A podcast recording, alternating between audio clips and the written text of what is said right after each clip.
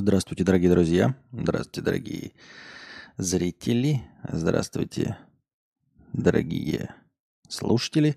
С вами вновь ежедневный подкаст Константина К.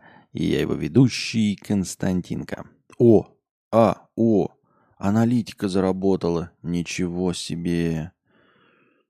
Помните, я вам говорил, что аналитика не работала, не работала, теперь заработала.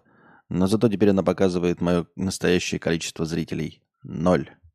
Это хорошо. Или нет? Так. Аноним пятьсот рублей вчера, сразу же после окончания стрима. То есть я запустил уже окончание стрима и пришел донат. Вот я его учитываю. пятьсот рублей. Спасибо большое. Задача, вопрос позже. Задам, видимо, вопрос позже. Старая кадаврианка, сто пятьдесят рублей. Прости, Костя, не хотела читерить. Думал, так можно. Докидываю до стоимости простыни. Не серчай. Спасибо за советы. Пожалуйста. триста рублей с покрытием комиссии на поддержку кинобреда. Спасибо, спасибо, спасибо. Анкл Саша, пятьсот рублей с покрытием комиссии. Пережил еще неделю. Наконец-то можно отдохнуть. Всем хороших выходных. И тебе хороших выходных. И всем нам хороших выходных. На этом мы дошли до конца донатов. Вот. Идем в раздел вопросов. В разделе вопросов ничего нет. Понятненько. Переходим к повесткам дня. Где же они у нас? Где же, где же, где же, где же? Вот они. Ох ты, накидано дофига. Ну, посмотрим, что из этого выйдет. А, оскорбительные, сексистские, расистские названия динозавров нашли немецкие ученые. Палеобиологи считают, что нужно переименовать восемьдесят девять видов. Прошло двести лет с тех пор, как ученые дали имя первому динозавру – мегалозавр. Геолог Уильям Бакленд назвал его так из-за огромного размера костей. За прошедшие столетия были открыты сотни разных видов, их имена зависели только от фантазии зоологов. Динозавров часто нарекали по их физическим характеристикам в честь самих ученых или мест, где их нашли. Недавно палеобиолог Эмма Дан и ее коллеги из университета Фридриха Александра в Германии решили проанализировать названия всех окаменелостей динозавров мезозойской эры. Изучив около полутора тысяч штук, они нашли восемьдесят девять потенциально оскорбительных, которые истекают из расизмов и сексизма. Потенциально оскорбительных, то есть не оскорбительных. То есть на самом деле никто не подал заявку, никто не оскорбился, никто не обиделся, а они просто проштудировали и нашли максимально, приблизительно э, вызывающие, возможно, когда-нибудь потенциально оскорбительные. Э, или были названы в неоколониальном контексте в честь противоречивых деятелей. В качестве примера исследовательницы перевели жука, названного в честь Адольфа Гитлера. Я думаю, что э, Гитлер, конечно, безусловно, очень плохой человек, но пройдут времена, и он забудется, как, наверное, э, ну, многие кровожадные полководцы в истории человечества. Э, вот. Конечно, э, Россия-матушка всегда будет помнить этого подонка и мерзавца, но тем не менее. Э, и я не знаю, как уж там точно названы эти, да, но, положим... Э, Адольфа Гитлера можно переименовать, если есть такая бабочка, да? Но я не думаю, что все остальные в, примерно на, на таком же уровне э, дикости. Эмма считает, что динозавры не заслужили такой участи и предлагает их переименовать. Но это же пишет по-любому журношлюха, правильно? Динозавры не заслужили участи. Только конченый может написать, что динозавры заслужили какую-то участь. Они умерли миллиарды лет назад, миллионы, извиняюсь, лет назад. Некоторые сотни миллионов лет назад. Динозавры должны оскорбиться или кто? Ну, судя по тому, что вот тут пишут журношлюхи, э, динозавры не заслужили такой участи. Понимаешь? Динозавры не заслужили такой участи, так называться. Они прям, э, ты если не знал, они э, под землей вот там лежат в гробу и, и вертятся. Ты вот э, думаешь, почему э, страны Норвегии, Финляндии, они такие богатые. Думаешь на нефти? Думаешь на возобновляемых источниках энергии? Ничего подобного. На самом деле они просто не выкапывают кости динозавров. Они к ним магнитики цеп- цепляют, да? Делают потом вот эту динамо-машину, и потом просто-напросто этих динозавров всячески обзывают. Эти динозавры там под землей вот так вот вертятся и вырабатывают электричество. На этом электричестве вся Норвегия и живет. Ты-то что думаешь? Ты они там, прикинь, они там их это и чмоня, короче, просто, ну, такие, о, у нас новый динозавр, они в пещеру сразу магниты лепить этой обмоткой, обмотали, и сразу там, как назовем динозавра, прямо по, на, на латыни прям пишут, прямо, да, лох, цветочный, подбородочный, сиськастый, тот, как давай оскорбляться и в гробу вертеться. На этом, в общем-то, не построена вся экономика западных стран, если вы не в курсе. Так.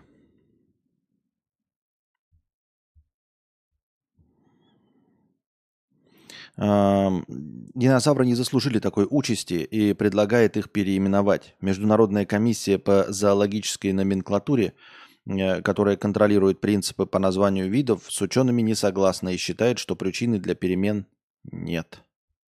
Вот оно что, Михалыч.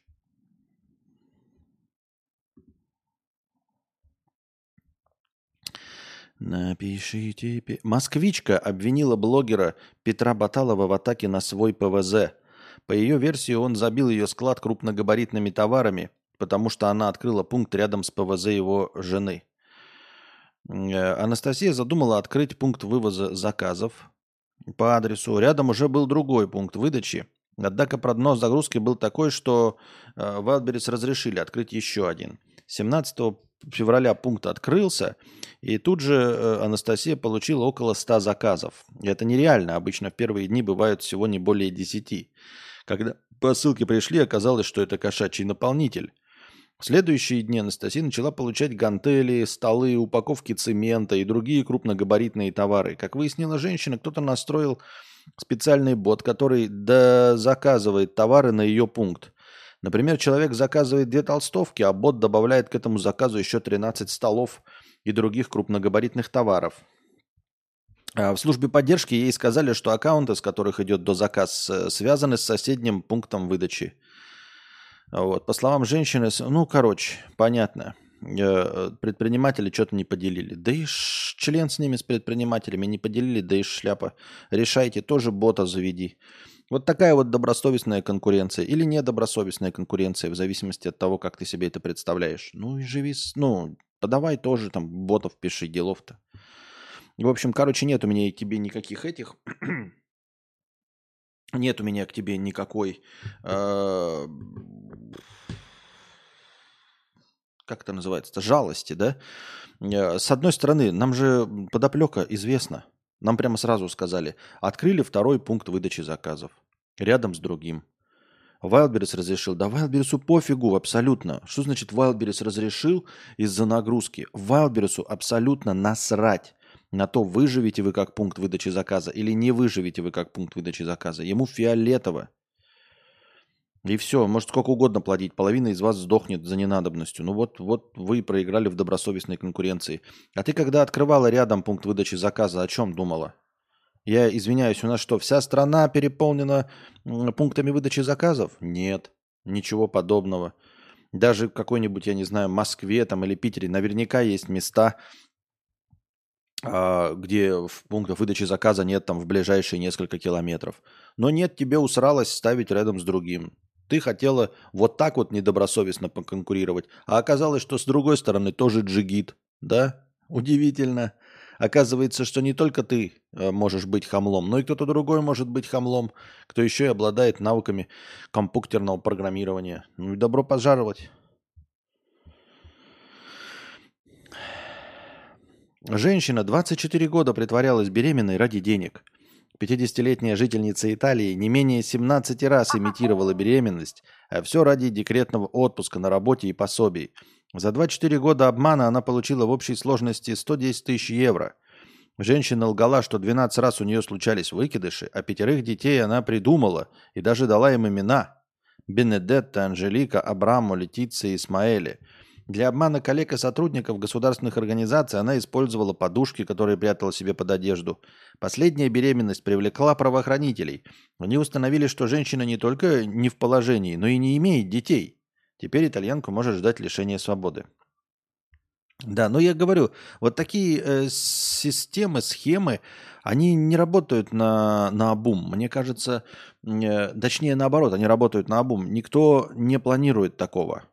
Я почти уверен. То есть никто такой, блин, какой классный план. Если я возьму, да, и буду имитировать беременность, то, может быть, я там что-то э, сумею разрулить. Нет, скорее всего, однажды кто-то делает так, да? Ну, типа, захотела вообще отпуск.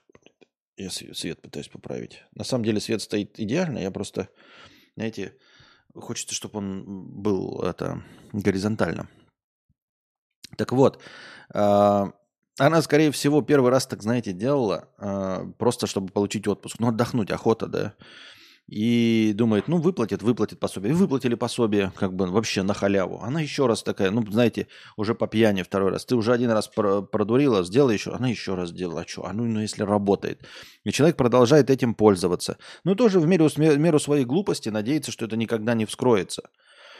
Из-за того, что вроде и суммы небольшие в течение двадцати четырёх лет, но с другой стороны у тебя должны быть прямые доказательства того, что ты рожал. Это тебе не, это тебе не болезни. Помните, кто-то там... А, полицейский у нас по болезни-то брал, помните? Все в отпуск, что-то там совмещал с болезнями, потом ему какие-то выплаты, и он в итоге накопил. И, как я уже говорил, его можно уволить. А судить-то его не за что. Потому что, ну, болел, да, я ходил к врачу, вот болел, сейчас у меня никаких признаков того, что я болел, нет, а я реально болел, там, ангина, скарлатина, дифтерия, бронхит. Все нормально, никаких проблем нет. А здесь ты э, говоришь, что у тебя дети, причем пятерых ты в итоге подтвердила. Молодец. Ох уж эти иллюзионисты.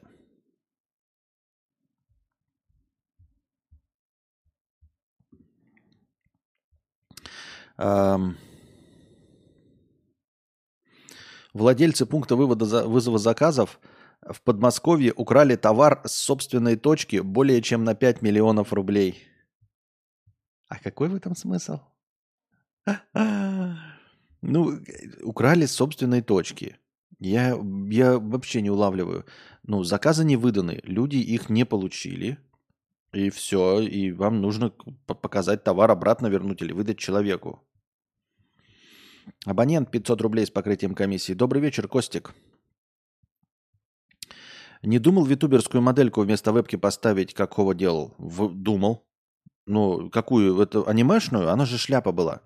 Я говорю, если бы у меня были деньги, я бы сделал себе вот это, знаешь, с точками, все, и какую-нибудь три дэ-модель, которая вместо меня бы говорила.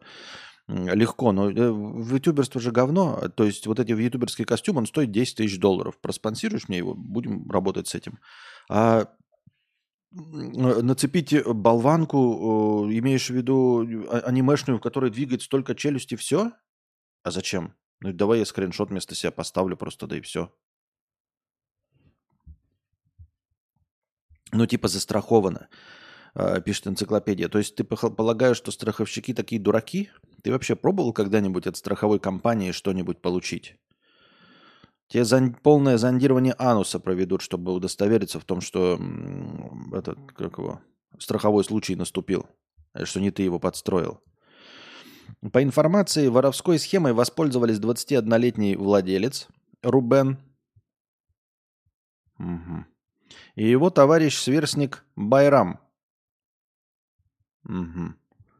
Рубен и Байрам. Вот. А я сначала... Ну вот. Рубен и Байрам. Молодые люди скупали в интернете аккаунты и делали с них заказы дорогих товаров. В основном квадрокоптеров и оригин... Ах, вот в чем состояла схема. Понимаете? То есть они просто тупо получили... Ну как бы... Ну а что не регистрировать эти... Ну ладно, не пойму. Ну ладно. То есть они с фейковых аккаунтов, они не чужие покупки воровали, они сами э, делали заказы на дорогостоящие товары. Но это, видимо, такая, как это, е- единоразовое мероприятие, насколько я понимаю. А, или они выдавали за то, что они типа выдали заказ, а тот украл, да, не оплатив. Тот, кто вот по, по этому аккаунту получил. Я правильно понимаю? Делали заказы дорогих товаров, в основном квадрокоптеров и оригинальных сумок и курток известных брендов. Тогда товары, когда товары приходили э, в пункт, Рубен и Байрам оформляли возврат на склад маркетплейса. После этого парни собирали заказанные в коробке для возвратов. Но был нюанс. Когда за коробкой приезжал автомобиль, Друзья подменяли его на такую же, но с ширпотребом, а оригинальные товары оставляли себе. А, вон в чем вообще состояло. Они на подделки заменяли. Ну, схема, в принципе, такая достаточно интересная, интересная. Опять же, наверное, поставили на поток, да. То есть э, слишком много заказов с одной и возвратные. Возвратные товары на дорогие суммы и все время в одной из разных, э, от разных лиц на, одну, на один пункт вывоза. Такое себе. Кевин спрашивает, цыгане что ли? Почему цыгане? С чего ты взял? Рубен и Байрам? Нет. Нет у них национальности никакой. Возможно, русские, я не знаю. Я и не утверждаю ни в коем случае. Я не русофоб. Может быть, и не русские. Но почему ты взял, что цыгане? Откуда у тебя такой расистский взгляд на вещи? Они могут быть совершенно любыми. Нет у них наци... У преступности нет национальности.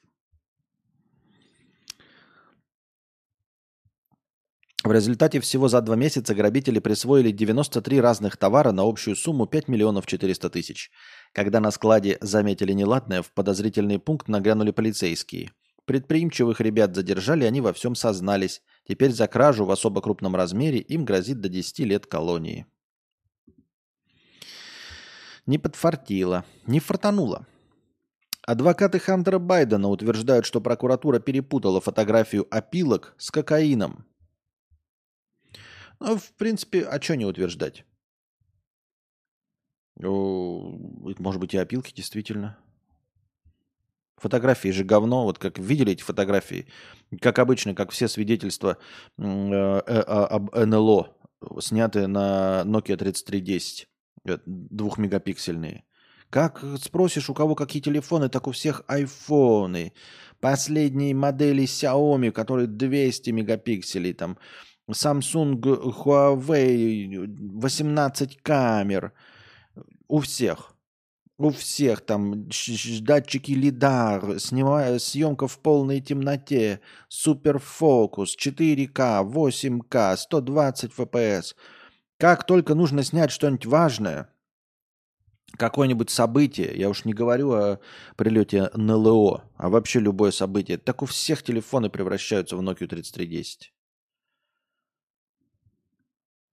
Я работал с цыганами, их звали Коля и Леша, да. да. Только по паспорту их звали, наверное, не Коля и Леша. Но на самом деле да, на самом деле да.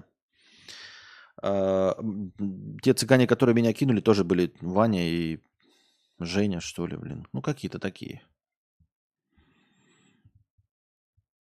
Ну, во всяком случае, они такими назвались. Там-то они, может быть, я не знаю, Алмаз и, Рубе, и Рубин. Но мне они назвались Ваней и, и Женей. Они уверены, что на фотографии, которую государственные прокуроры используют для поддержки дела о налоговом мошенничестве против него, изображены аккуратно разложенные ряды опилок из столярной мастерской, а не кокаин, как утверждает правительство.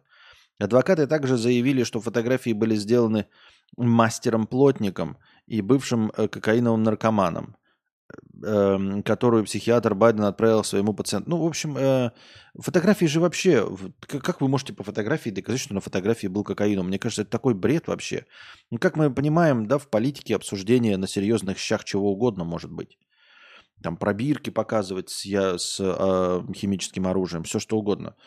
Но... И, и мы понимаем, насколько, понимаете, насколько бредовый мир. Вот мы взрослые люди с вами сидим, да? Взрослые люди. Вне зависимости от того, насколько вы возьмете, э, я не знаю, сорокамегапиксельную, там, среднеформатную, полноформатную камеру, снимите и предоставите в доказательство рав снимок даже, понимаете, без единого изменения. Как по фотографии можно понять, что это кокаин, а не мука, не сахар, не что бы то ни было другое, или опилки вообще. То есть мы с вами, взрослые люди, понимаем, что ну, это не может быть вообще серьезным разговором. Это же просто дичь тупая.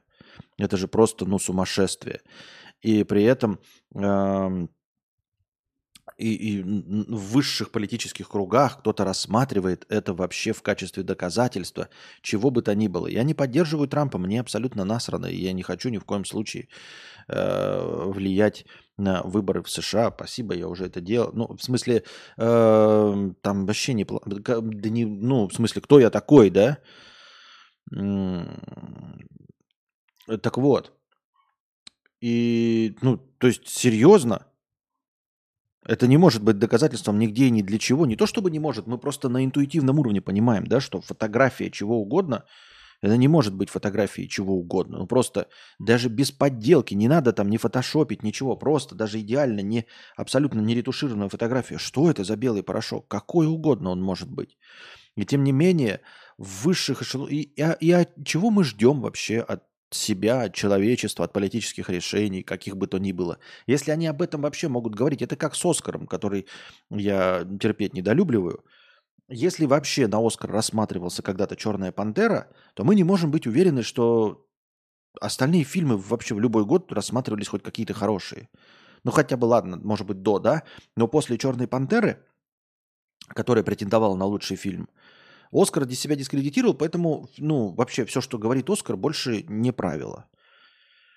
Вот. И таким же образом, если люди в высших эшелонах власти где-то вот на, на серьезных щах рассматривают фотографию какого-то белого порошка и решают, вообще хотя бы задумались над тем, что могут решать, и уже известен вот этот э, случай с пробиркой пустой, в которой якобы химическое оружие, которого не было уже, ну, то есть это, об этом даже сами американцы признались в этом.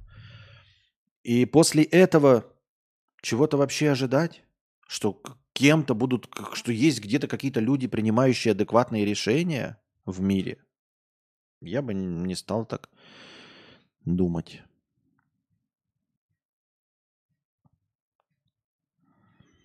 Видос про крышу на старом канале. Что видос про крышу на старом канале? Это как показывает уничтожение натовской техники, снятые на Siemens А тридцать пять. Костя, а ты вообще видел камеры на военной технике? Там вообще ничего разглядеть невозможно. Ну да, но там хотя бы еще... Эм, там хотя бы, знаете, потом снимают там в каких-то... На эту камеру нацеплено множество разных, как... Я же не знаю, как это реализовано, типа матриц, которые э, снимают не только вот цветное видео, но также черно-белое, э, также э, ночное видение. Также еще какие-то там стоят. И вот ночное видение, оно дальнее. То есть летит... Камера летит, она же перемещается. И она должна держать точку. Вот. И плюс еще она должна ночным видением снимать очень далеко объект. Ну, мы же понимаем, что ночное видение, это же все равно какие-то там лучи туда-обратно. Да? То есть надо, вне зависимости от того, какой луч она видит, она его должна видеть с такого расстояния. То есть где-то... Это так же, как космических всяких этих... Ну, на телескопах Хаббл там же не камеры ставят, хотя могли бы, да, а ставят приборы, учитывающие что-то другое. То есть все эти фотографии, которые мы видим, черных дыр и всего остального, это же даже не фотографии. Они никогда не были фотографиями. Все, что нам показывают, эти туманности, все остальные вот эти все снимки, это же не фотографии, потому что этого изображения нигде нет. Видимого изображения вообще. То есть это прибор, который там точечно снимает какие-то данные двести на двести точек. И потом нам это такие, ну вот здесь больше сияния, сделаем это светлым. Ты путаешь с тепловизором. Э, да я не с тепловизором. Что тепловизором путаю? Нет, почему? Нет, не с тепловизором. Да не, не имеет значения, тепловизор, не тепловизор. Там может быть еще что-то. Я имею в виду, там нацеплено, наверное, ск- скорее всего, что-то еще.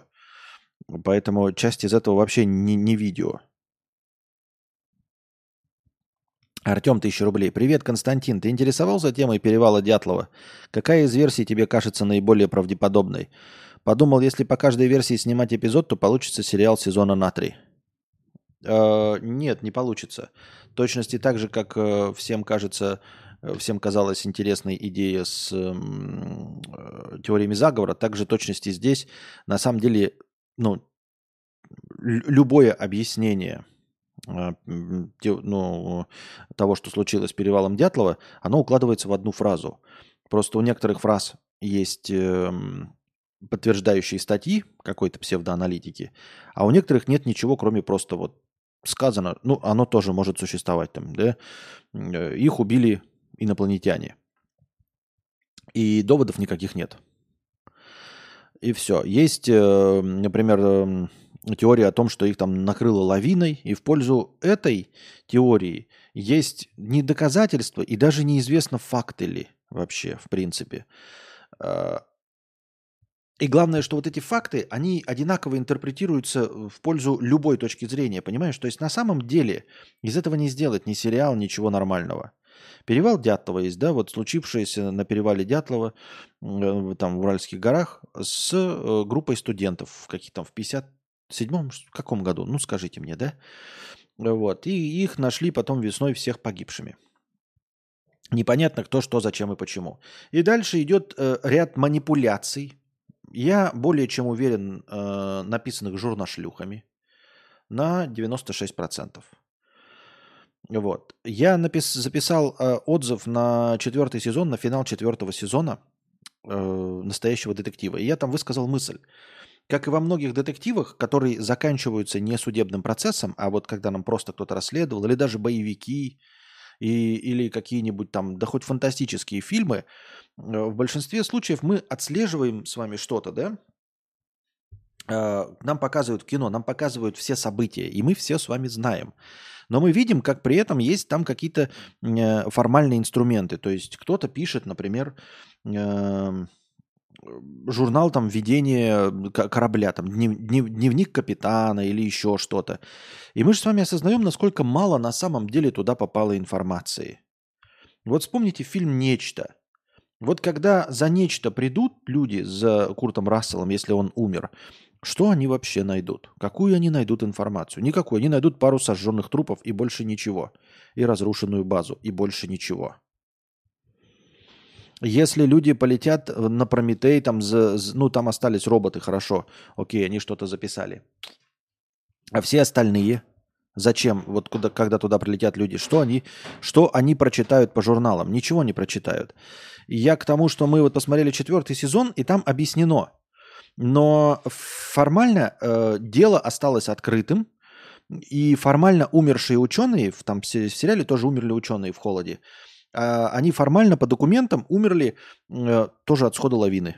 Хотя на самом деле они расследовали полицейские убийства, но они не могут никому предъявить уби- обвинение, и все виновные понесли наказание. И они как бы свой гештальт закрыли, они закрыли это дело, они полностью выяснили, все расследовали, узнали, кто, что, зачем и почему сделал, все-все поняли сами для себя и э, успокоились тем, что они закрыли дело, тем, что они полностью расследовали. Их не волнует, что написано в документах, потому что документы, они все стерпят, бумага. Бумага не задает вопросов, ее, ее не интересуют нестыковки и то, что они не доделали свое дело. А их это не интересует, потому что они знают, что все... Они доподлинно знают, что все виновные понесли наказание. Вот и все. Поэтому в документах ничего нет. И если через двадцать-тридцать лет кто-то откроет документы по вот тому фильму «Настоящий детектив четыре», они тоже прочитают и скажут, это бред. Как это шесть ученых вышли на мороз и просто замерзли, как, как разделись и замерзли? Что это за дичь? Совершеннейшая дичь. Вот. И вот Андрей пишет, у одного вырвана гортань, у другого череп. Это, это, это все полная шляпа. Не было этого ничего. У подтверждений, вот у этих слов о том, что э, у, у, у Перевала Дятлова масса манипуляций. Потому что на самом деле э, как это, документы засекречены.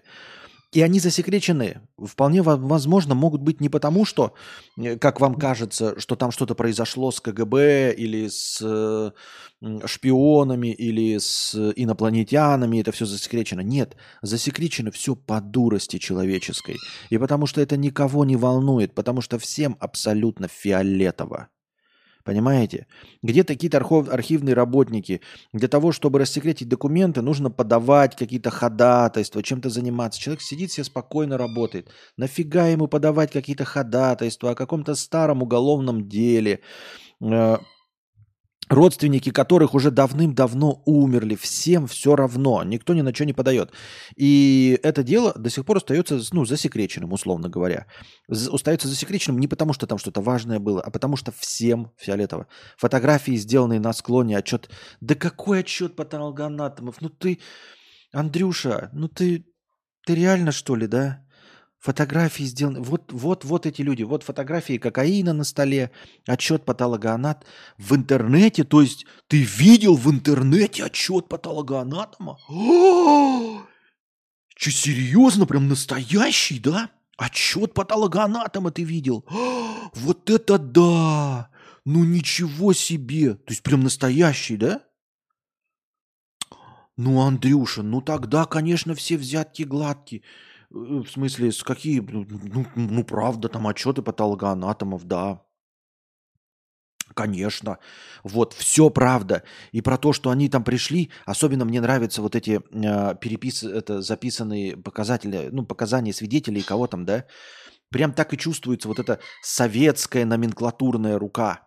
Когда человек пишет: мы пришли и увидели впалые глазницы, которые смотрели на нас э, из-под этих струек ручейка, и, и провал рта, как будто бы в нем какая-то бездна. Так, та, так и пишутся отчеты э, в Советском Союзе. Они всегда так писались, если вы не знали. Прямо именно таким языком все и пишется. Вот. Отчеты патологоанатомов, фотографии, все доказанные, конечно, конечно, конечно, Андрюша, вот. Но я как дурачок просто, да, как космический дурачок, вот, я сразу, ну, тупенький же я, да, поэтому э, я не вижу официальных документов, да, я не вижу какого-то историка, который пришел, сосканировал, поставил печать, ну, в архиве. Такой, я сосканировал, сделайте документы и поставил печать. Ну, почему-то дело же засекречено, значит, его нельзя копировать. Если скопировал, ну, если бы оно было рассекречено, то поставить печать, что копия верна. Да? Ну, если ты что-то делаешь, занимаешься каким-то исследованием, расследованием, когда ты предоставляешь копии документов, ты можешь пойти и в архиве, когда делаешь копию документов, чтобы тебе там в архиве, что ты это сделал, что вот эта копия того документа, что ты ее не нафотошопил, да, ну, это же бред, кто фотошопить же невозможно, тогда тебе ставят печать, копия верна. Вот. Так дело рассекреченное давно, не знаю, почему ты говоришь, что нет информации. А-а-а. Ну вот видите, оно все давно рассекречено, все понятно. Опять тогда мы возвращаемся к вопросу Артема. А какие тогда те темы? Вот Андрей говорит, что все, дело рассекречено, он все давно знает. Говорит, почему я говорю, что нет информации? Все известно, дело рассекречено. У Андрея все есть. Нигде, правда, в интернете больше этого нет. В интернете у каждой версии ходит свой набор документов. Вот, разной степени отфотошопленности, да, у кого-то там такие прям настоящие желтые бумажки. Но это так, знаете, клево, когда ты берешь, например, да, да, пиратский свиток, он должен быть обязательно с боков обожжен, да. Непонятно, не все пиратские корабли горели, не все свитки горели, не все вытаскивали из огня, но все свитки должны быть обожжены. И также э, вот все документы с перевала Дятлова или еще откуда-нибудь, да, они такие все, знаете, такие потертые, такие помятые, очень много всяких косяков на бумаге. Ну, потому что в Советском Союзе же не умели хранить документы, да. Обязательно должен быть засаленный, э, вот если ведется какое-то расследование, ну и под, подшивают бумагу, она должна быть обязательно какая-то засаленная, завафленная вся, покоцанная с боков. Э, и когда ты делаешь скан, тут тоже ведь, видите, я, например, мечтаю о сканере, который делает там семь тысяч дэ пэ и э, в пленке. Он, он пленку сканирует с разрешением двадцать два мегапикселя. семь тысяч дэ пэ и, вот на такой маленький квадратик. Но в архивах таких сканеров, конечно, нет, поэтому там все сканируется так, чтобы прочитать было нельзя. Понимаете, там все на Nokia тридцать три десять только фоткается. Поэтому, но это я, видите, я дурачок, я бы принес сканер нормальный. Я бы подумал, ну, чисто как идиот, да, что в государственных архивах, наверное, есть хорошие сканеры, тем более, что они ничего не стоят вообще абсолютно по меркам государства. Но, как я вижу, нет. Ну и тоже, да, удобненько, что ну, каждый, кто имеет свою теорию, они приходят в архив и, при, и, и выносят разные наборы документов. Случайным образом вот те документы, которые они выносят, там сканы, фотографии, почему-то подтверждают только их точку зрения. А, вот и все. Поэтому нет никакого доподлинно доказанного набора документов, по которым можно было бы ориентироваться. Поэтому э, у вас есть недобросовестный рассказчик, и все. Единственное, э, на чем, в чем можно быть уверенным, это то, что Случай был. Люди погибли. Вот и все.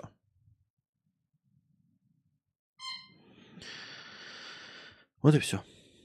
А остальное, понимаете, не, не, нельзя рассматривать. Там вполне возможно, когда окажется, что если мы посмотрим настоящие, да, документы, то окажется, что в настоящих документах, что никто на дерево ни на какое не лазил, да, что там никакие, никакие там, например, выколотые глазницы не были, что обожженного не было, что никто не проверял, и не было никаких данных про это ядерное, ну, не как это, ну, свечение вот это радиоактивного, ничего не было. И окажется, что если посмотреть по фактам, да, вот у нас есть в интернете пятьсот фактов.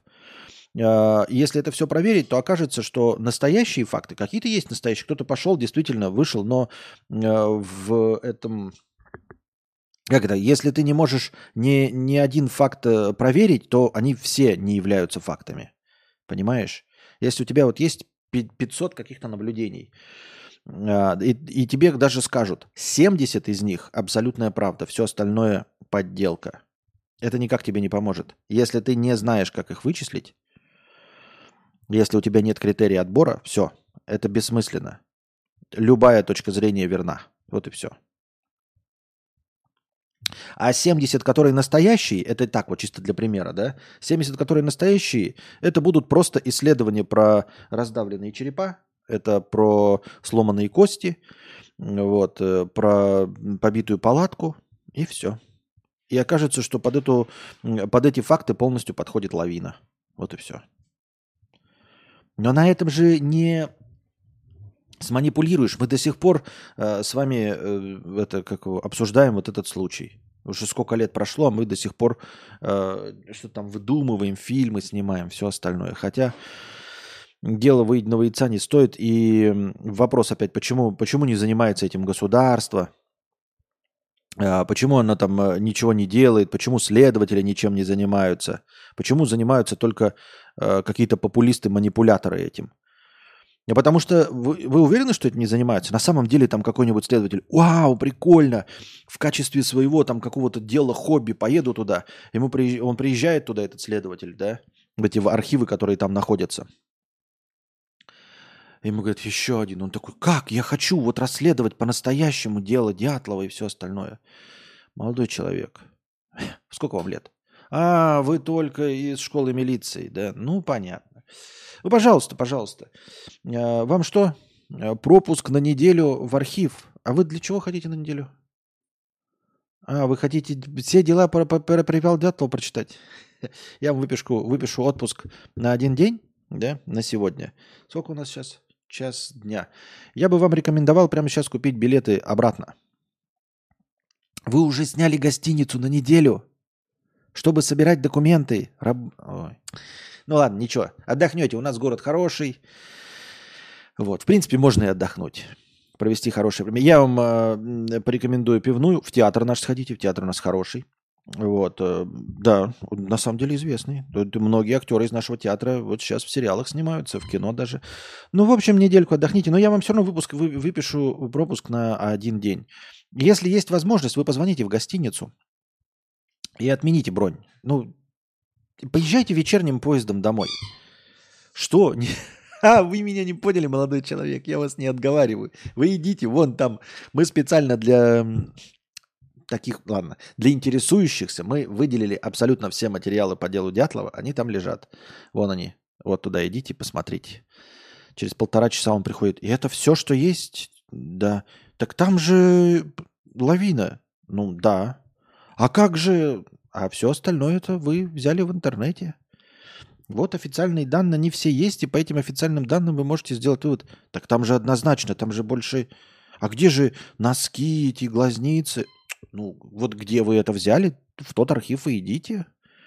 Здесь есть все дело, полностью заключение, все. Все, кто этим занимался. Так на этом же не... Тут же ничего, нет никакой загадки. Правильно, молодой человек. А, ну ладно, я тогда... Блин, билеты все раскуплены. А я вам говорил, я же вам говорил, вам надо было еще в полдень, как к вечеру уже все билеты раскупают. Ну, завтра поедете, что? Ну, хотя вы можете остаться у нас в городе неделю потусовать.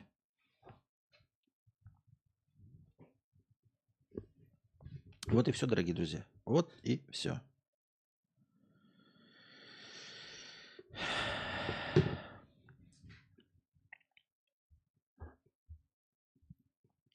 Я не говорю, что там ничего не может быть э, какого-то чудесного, да, невыясненного, всего остального.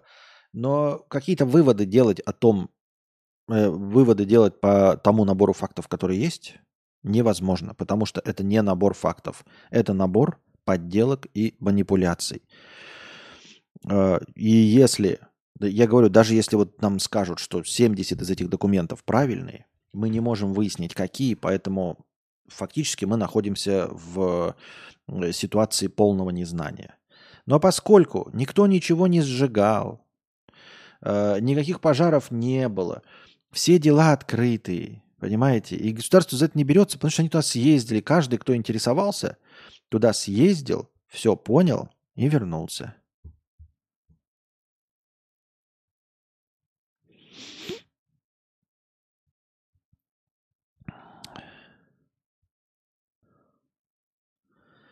Так.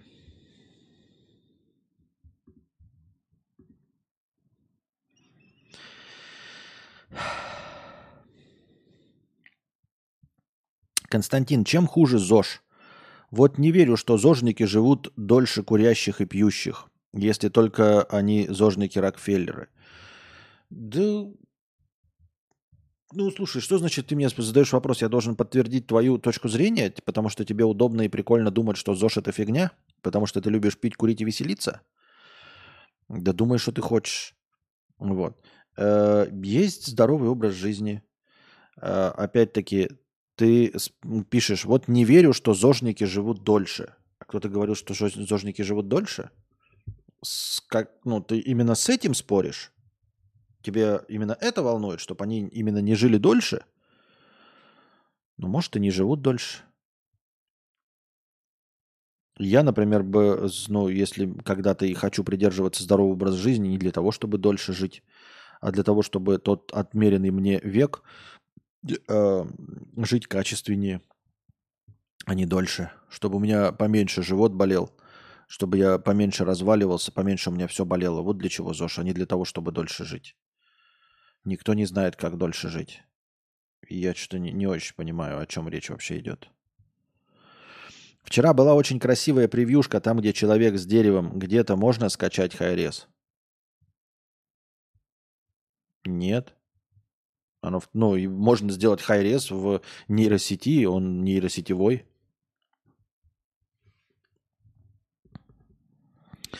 Что за коллаба иностранного агента Моргенштерна и Юры? В курсе? Нет, не в курсе. Не в курсе никаких коллаб. Поменьше какать бы, вот что действительно надоело. Ну вот тоже, да, бойтесь желаний своих. Иногда они имеют свойство исполняться. Что значит поменьше какать? Сейчас э, тебе дьявол сверху, хочешь меньше какать? На тебе запоры. По неделям будешь не ходить в туалет, меньше какать будешь. Здесь запоры. Будешь сидеть под два часа на толчке, чтобы сходить. Вот тебе, вот тебе решение проблемы. Хочешь такого? Точнее формулируй, пожалуйста, задачу.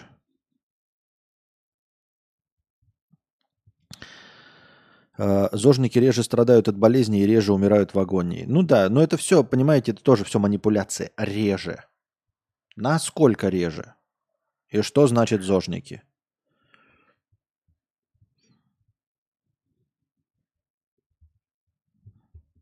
Я так думаю, мне так кажется.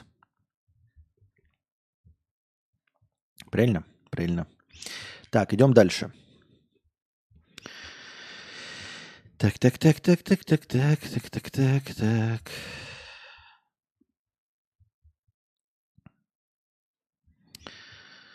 Жители двух московских ЖК устроили войну из-за забора. Его спиливали, строили снова, хотели обнести колючей проволокой и мазали солидолом.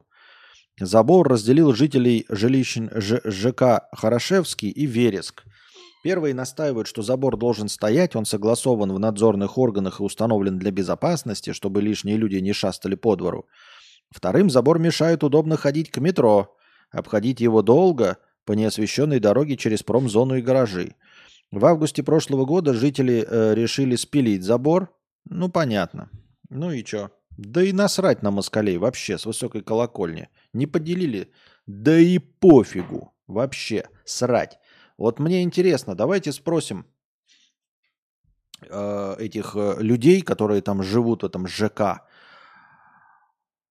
А как вы относитесь к тому, что Константин не может реализоваться и написать книгу? Вот они что-то будут делать, не скажут, кто это такой, мне насрано. И мне на них абсолютно насрать. Пусть хоть глотки друг другу перережут, черти вонючие.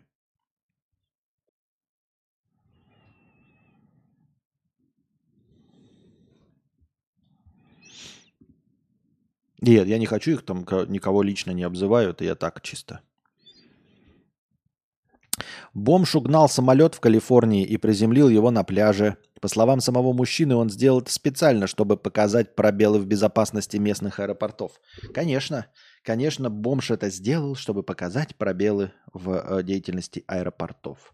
Именно для этого он это сделал. Я тебе, конечно, бомж, верю. Разве могут быть сомнения? Я и сам все это видел. Это наш с тобой секрет.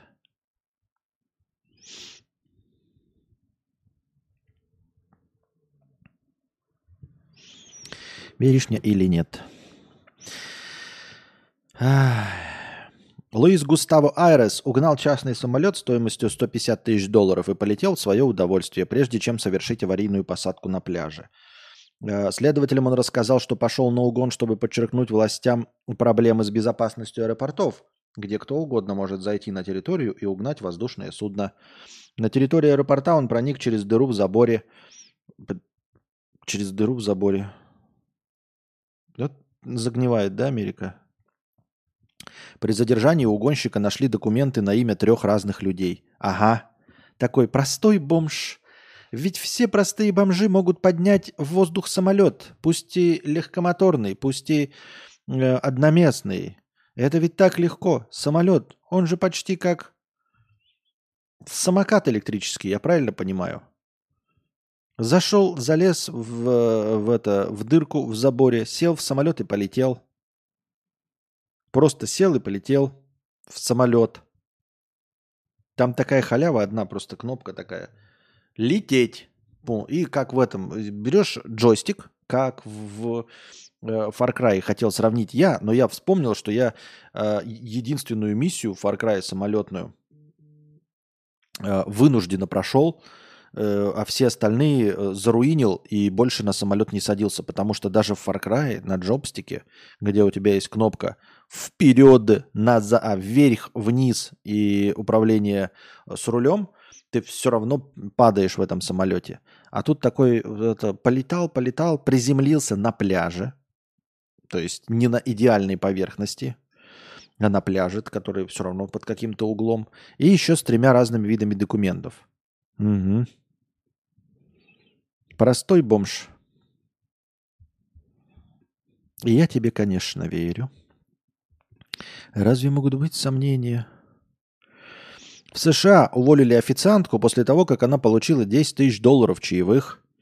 Линдси Бойд работала в кафе в городе Бенто-Харбор более шести лет. В один прекрасный день неизвестный мужчина, оплачивая счет в тридцать два доллара, в графу «чаевые» вписал огромную сумму – десять тысяч долларов.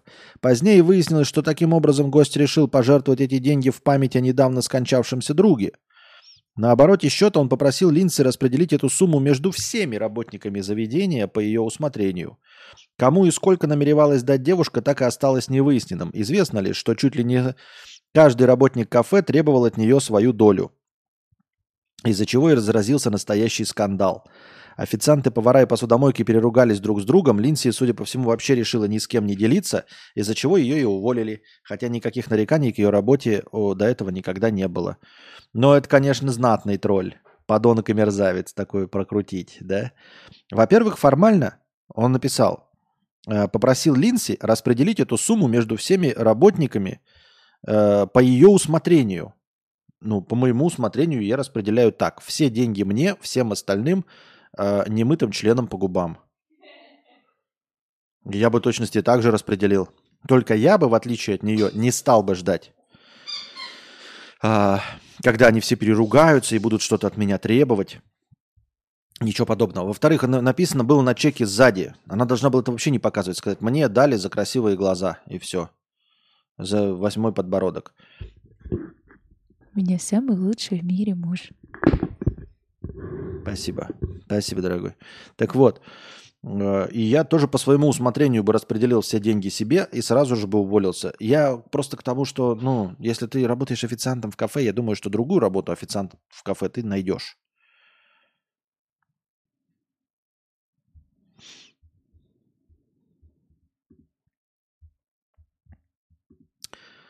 Так, ну вообще похоже, знаете, помните на старый фильм, как это, я не помню, как, где в лотерею-то выиграл этот...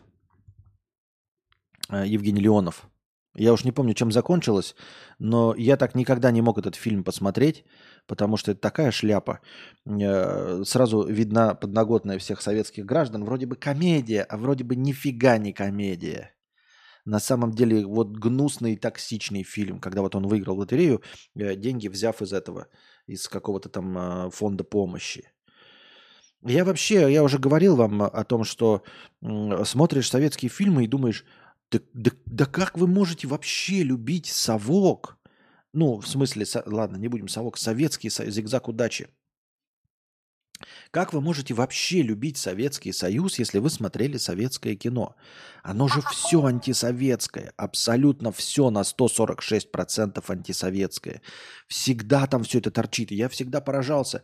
Если с такой цензурой, с тем, что постоянно клали на полку, если эти фильмы с вот этими шутками проскакивали, проходили через все эти фаерволы, то насколько же на самом деле было хуже? Вы понимаете, что если в анально огороженном Советском Союзе тебе показывают, да, как я уже говорил, там, что все официантки хамят. То есть во всех фильмах, вот как это, дайте жалобную книгу, там, я не знаю, это, королева бензоколонки. Там все официантки хамят. И они там типа это смешно. Это не смешно. У вас во всех фильмах официантки с недовольными рожами и хамят. Даже этот вокзал для двоих э, с недовольными рожами официантки все хамят и обманывают. И если это все прошло, если такой образ официантки в кино, то какой же он на самом деле был? Это же просто катастрофа. Когда показывают какой-нибудь, все веселятся, ой, бриллиантовая рука, когда ходит Нонна Мордюкова домоуправ. Вы смеетесь? А что смешного-то в этом было? Это же антисоветчина. Она показывает какого-то э, женщину-самодура, которая заставляет покупать лотерейные билеты, которая в каждой жопе это, затычка.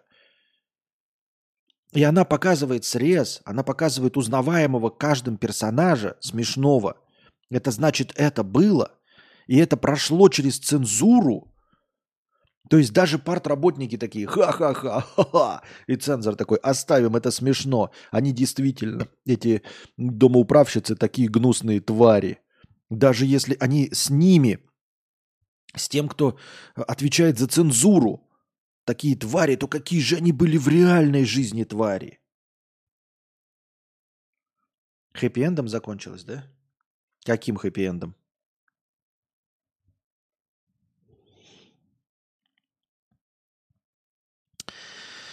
Артем, пятьсот рублей. Константин, как, по-твоему, должны работать социальные лифты? Справедливо ли, что сейчас, по сути, единственным социальным лифтом стали деньги? Ты прикалываешься, что ли? Что? Нет, социальным лифтом не являются деньги. Костя, я могу задонатить только тут. Можно кинуть сюда простыню? Пока нет. Пока нет. Ну, в смысле, мне сюда пока не нужны донаты. Пока донатить нужно через какую-то эту... А простыню куда кинуть? Простыню можно кинуть на почту, например. Почему сюда обязательно? Да? Я тебе, конечно, верю, разве могут быть сомнения? Я и сам все это видел. Сейчас скажу почту. Я просто подумал, я специально завел почту, ребят. Специально завел почту, потому что, ну, оказывается, не все пользуются этими...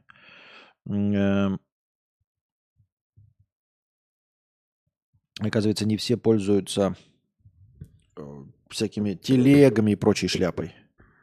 И я это могу понять. Электронная почта все-таки у всех существует. Ты же при помощи как-то электронной почты здесь зарегистрировался, да? Значит, значит, вот. Так. Я тебе, конечно, верю. Разве могут быть сомнения? Во. Вот тебе почта. Она специально для... Хотел сказать, всякого мусора. Для ваших писем, дорогие друзья. Только предупредите меня, когда вы отправите письмо. Я же не проверяю почту, правильно? Мне же нахрен не надо. Так. Каждый обрел себе счастье, деньги поделили, и я посмотрел после твоего упоминания, думал, мрачняк будет, а так в целом добрый фильм. Ну вот поделили, да. Почему поделили-то? Он же купил лотерейный билет. Он же взял оттуда деньги взаймы и мог отдать их. Почему поделили-то? Где же здесь справедливость? Какая справедливость? Наснимали вахтеров в негативном свете, а теперь никто из бабуль, дедули, нормисов не хочет работать охранниками и вахтерами. Куда ни глянь в офисные помещения, они постоянно требуются. Да ну и шли, шляпы с ними. Ты так говоришь про советские комедии. Каждая комедия того времени высмеивала недостатки своего государства в той или иной степени в рамках цензуры. И чё? Так я про чё и говорю. Нет, но, понимаете, но так осталось-то только это. Остался только этот слепок эпохи. И главное, что дело-то не в комедиях, понимаешь? Оно и в мелодрамах, оно везде на самом деле сквозит. Я просто не берусь за это, потому что, ну, это опять набирать негатив. А так мы можем открыть вот любой э, советский фильм, ну, естественно, не э, эту, как ее зовут, не бесприданницу, которая про другое. Если показывают Советский Союз, если показывают советский, то там, в общем-то, дофига антисоветчины в каждом фильме. И причем анти- эта антисоветчина, понимаешь, она именно антисоветчина. Я почему и говорю, когда тебе говорят, что каждая официантка хамло, то дело же не в официантках. Потому что, э, ну, официантки же разные рестораны, разные города. Если тебе делают слепок официантки хамло, то это значит во всем государстве, в любой точке, в любом городе, в любом ресторане официантка хамло. Вот о чем это говорит. И это значит, что, ну, что-то не так с государством.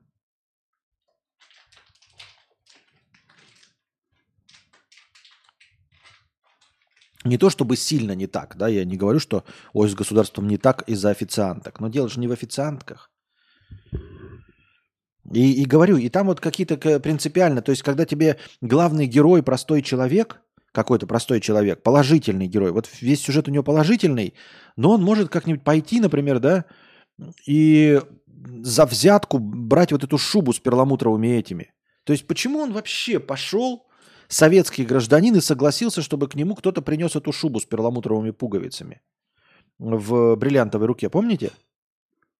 То есть он готов был переплатить больше, потому что знал, что товара нет.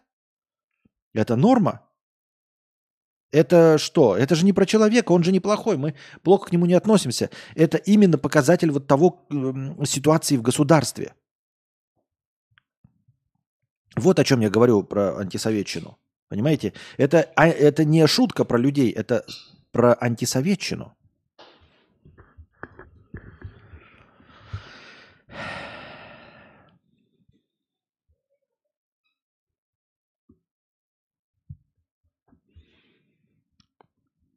Такие дела.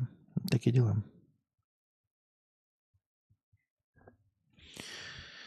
Так.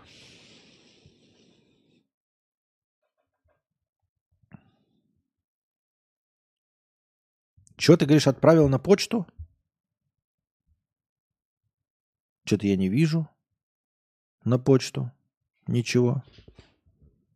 Не вижу я на почте ничего. Я кинул на почту. А что за деньги-то у тебя? Какая-то еще непонятная деньга. Ни ша непонятно. Так это и есть люди при любых властях, кумовство и рукопожатность. Нет, ты не понял. Опять кумовство и рукопожатность. Не кумовство и рукопожатность. Я тебе говорю, тебе показывают явление на государственном уровне. Государственное явление. Не смешного персонажа, а государственное явление. Ты меня вызываешь на то, чтобы я сейчас смотрел кино, я тебе сейчас ничего не скажу. А слушай, пожалуй, нет. Не было в советском кино никакой антисоветчины. Я забираю свои слова обратно. Все фильмы советские показывали прекрасных советских граждан, и что в них все было прекрасно хорошо. Я забираю свои слова обратно. Делов-то. Ты абсолютно прав, Кость. Везде есть кумовство и рукопожатность. А Советский Союз развалился не из-за того, что э, люди были такими, не из-за того, что э, государство было не какое-то правильное, а развалилось исключительно из-за того, что поганые американцы развалили. А государство было живучее, хорошее, стояло крепко на всех своих восьмиста ногах. Так крепко стояло, так крепко стояло, что аж целых бесконечно большое количество, семьдесят лет простояло. Все было хорошо в этом государстве. А кумовство и рукопожатность, оно везде есть. А все остальное было четко. Бесплатная медицина, бесплатное образование, э, настоящая честная партийная номенклатура. Все. Даже кухарка может управлять государством. Так что все правильно.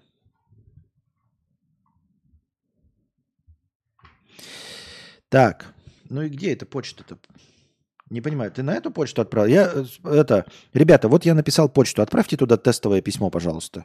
Кто-нибудь отправьте тестовое письмо. Я мудила или я мудила? Объясните мне. Отправьте мне, кто не справился с письмом. Я не справился с правильным напи- написанием письма. Или кто-то не справился. Вон, я, я же кинул почту, да? Напишите на эту почту мне какое-нибудь тестовое письмо. Что, я дебил, что ли, или что? Или да? Или подожди. Правильно. Нет, неправильно. Напишите письмецо, как живет там наш родимый дом. И даже в Норвегии есть кумовство, и в Исландии. Там особенное кумовство. Самое мощное в мире кумовство. Я так думаю, мне так кажется. И с этим нельзя поспорить. Маск рассказал об успехах... Пи... О, письмо пришло. Тестовое письмо пришло вот только что.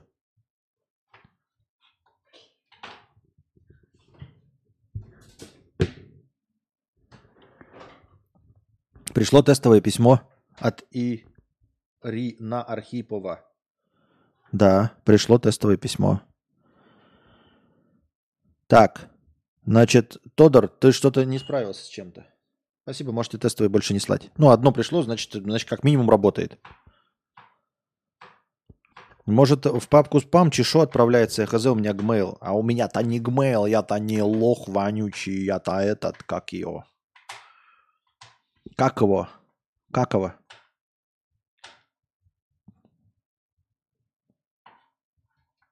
В натуре в спам. Вот я дебил.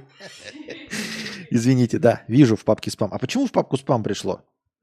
Потому что письмо без темы и с одной ссылкой. Ну, конечно, без темы и со ссылкой. Вообще, без темы, без слова и одна ссылка. Спасибо, я понял, все. Костя еблочник, да, я еблочник. Так, простыня текста. Смена работы. Привет, Костя, у меня дилемма. Помоги разобраться. Работаю на перевозках квартир в Израиле. Я водитель, главный в бригаде. Зарплата пятнадцать процентов от кассы после вычета налога. А, работодатель платит пенсию, налоги и страховки. Работаю примерно шесть-десять часов в день. Конкуренты зовут к себе, предлагают двадцать процентов от кассы без налога.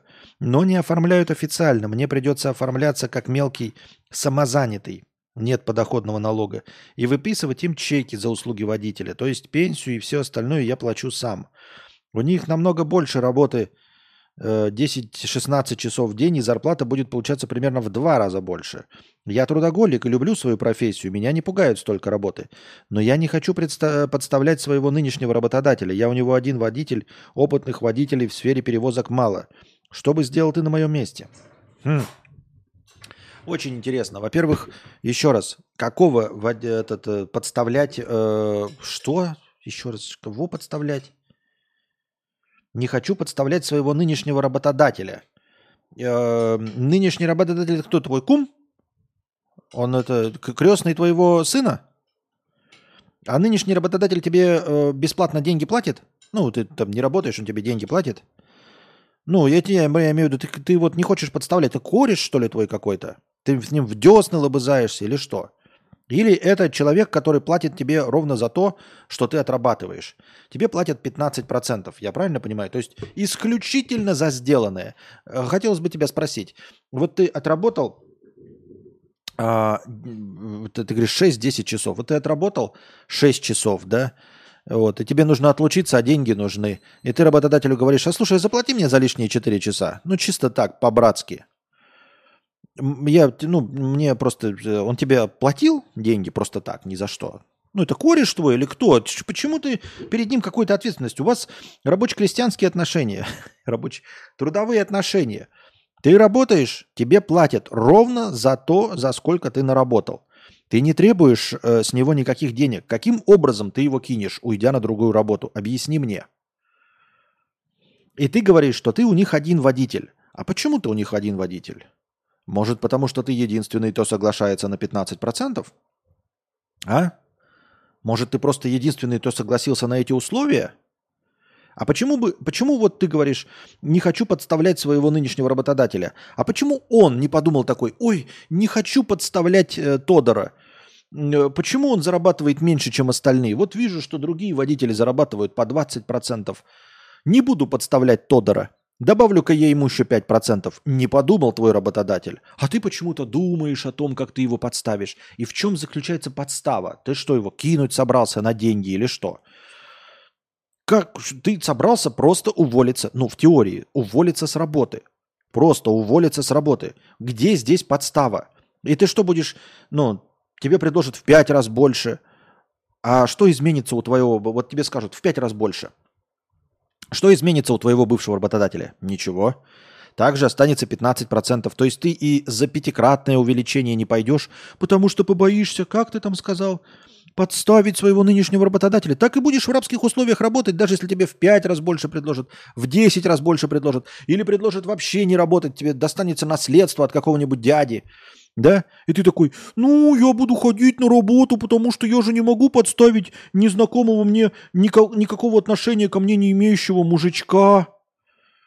И как ты его подставишь? Ты не работаешь, тебе не платят. Подставить это можно, знаешь, взять деньги и не отработать, например, да? Ты не будешь работать, тебе не платят, все. Ну вот, пишет другой человек: я самозанятый в Израиле, чел, не вздумай уходить. Вот, это уже другой вопрос. То есть технически про то, что вот самозанятым неинтересно, плохо, там пенсии, самому себе, это шляпа. Вот, опиши. Но тут говорит, что, э, я твой не, нечитаемый, к сожалению, новый человек, э, что ты можешь сказать по поводу того, что у него там будет в два раза больше работы, то есть в два раза больше зарплаты? Я говорю чисто технически, не технически наоборот, а э, чисто по-человечески. Никакого работодателя вы э, не кидаете, это не семья, вы устроились. Вот сколько вы сделали, столько вам платят, ни больше, ни меньше. Как только вы перестанете работать, вам перестанут платить. Если ты не работаешь, тебе не платят, тебе платят ровно столько, за сколько ты отработал. Тебе пятнадцать процентов, у тебя максимально зависящее от твоего вложения, твоих вложений труда зарплата. Это тебе не друзья. И никогда друзьями не были. И ты им не друг. Запомни, дорогой друг. Другое дело, что Должен ли ты менять на другую? Вот тебе тут советуют, что нет, не очень, что предложение шляпа. Это другой вопрос. Тут я не могу сказать, может, это предложение не очень. Но уж точно не стоит руководствоваться тем, что руб, ру, ру, этого, работодателя. Шляпа – это все фигня вонючая. Никто он тебе. И звать его никак. Еще раз, я тебя не наускиваю и не накручиваю. Задаю тебе вопрос. Вот тот, кого ты не решил кинуть, почему он не решил тебя не кинуть и повысить тебе зарплату? Почему он не дает тебе просто так деньги, если он твой друг, сват, брат, кум? Не дает, потому что он тебе никто. Он не член твоей семьи. И только ты чувствуешь перед ним ответственность. А вот он решит закрыть фирму, он тебе будет продолжать платить? Больше работы водителя не будет, а ты у него единственный. Он тебе продолжит платить, потому что он чувствует свою ответственность перед тобой. Ни шиша он тебе не будет платить. Никогда. Потому что он не учится. Только ты чувствуешь перед ним какую-то свою рабскую ответственность. Я так думаю, мне так кажется. Это все. Это все, дорогие друзья.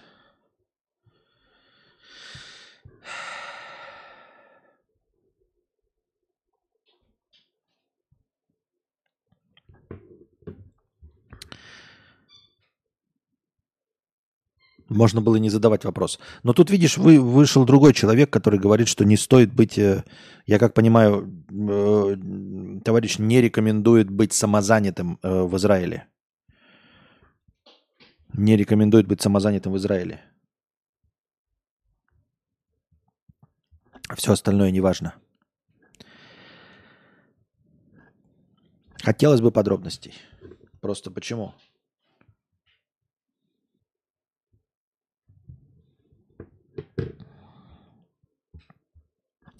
Так. Налоги и прочая срань сожрут разницу. Вот, налоги и прочая срань сожрут разницу. Да, и плюс ко всему, что, опять-таки, какая разница? Разница у него в пять процентов, да?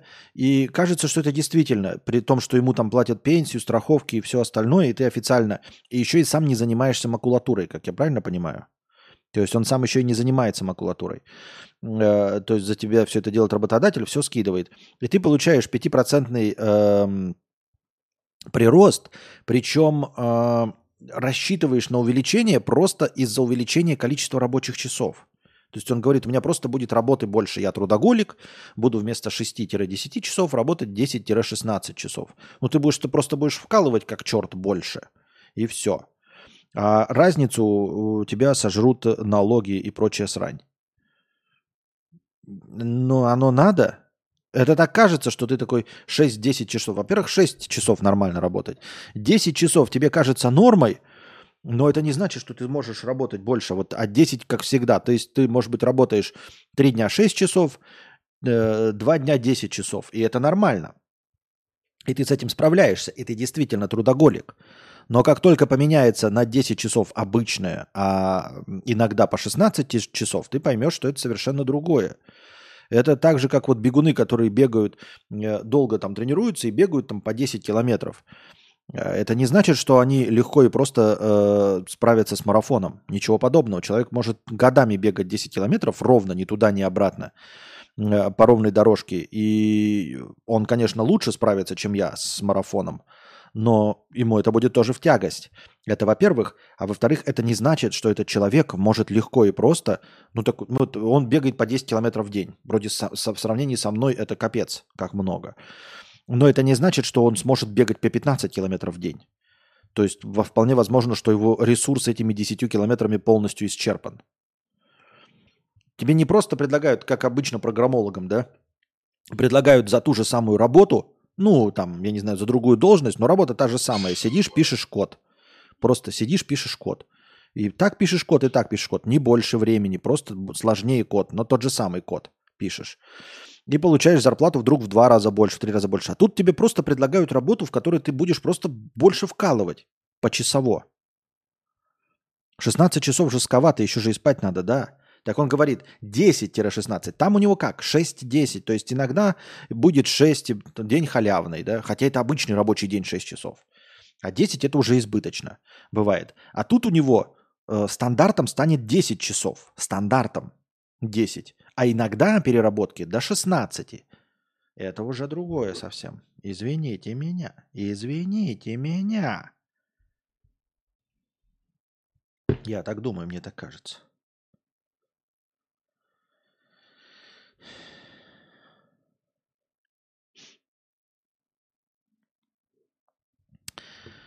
Когда стримы Кадавра-то смотреть? Да. Только в записи ездить и смотреть.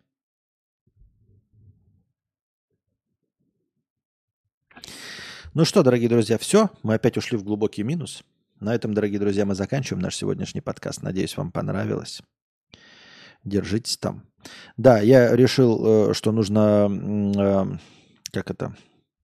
Прогревать, не прогревать, какое другое слово, наверное, есть получше, но э, подогревать интерес этих, э, этих как его, спонсоров.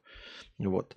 Думаю, что надо делать какой-то контент для спонсоров, э, либо эксклюзивный, либо как минимум давать им ранний доступ заранее, за, задолго заранее, чем остальное. Потому что просто ролик я вот выпускаю на канале «Беседы», да, и там просто так ничего нет. Какая разница выпускать его, например, там с месячным опозданием, а так э, делиться, например. Ну и фильмы смотреть, опять же, и все остальное для спонсоров. Так что не забывайте, что есть спонсорская подписка на Boosty. Смотрите, там вторая ссылка, топ-линк, туда пройдите, посмотрите, у нас там есть Boosty. Ну, в общем, приходите завтра, приносите ваши добровольные пожертвования на подкаст завтрашний, чтобы он длился дольше, чем сегодняшний. А пока держитесь там. Вам всего доброго, хорошего настроения и здоровья. А я готов к кино, кстати, если кто-то хочет заказать.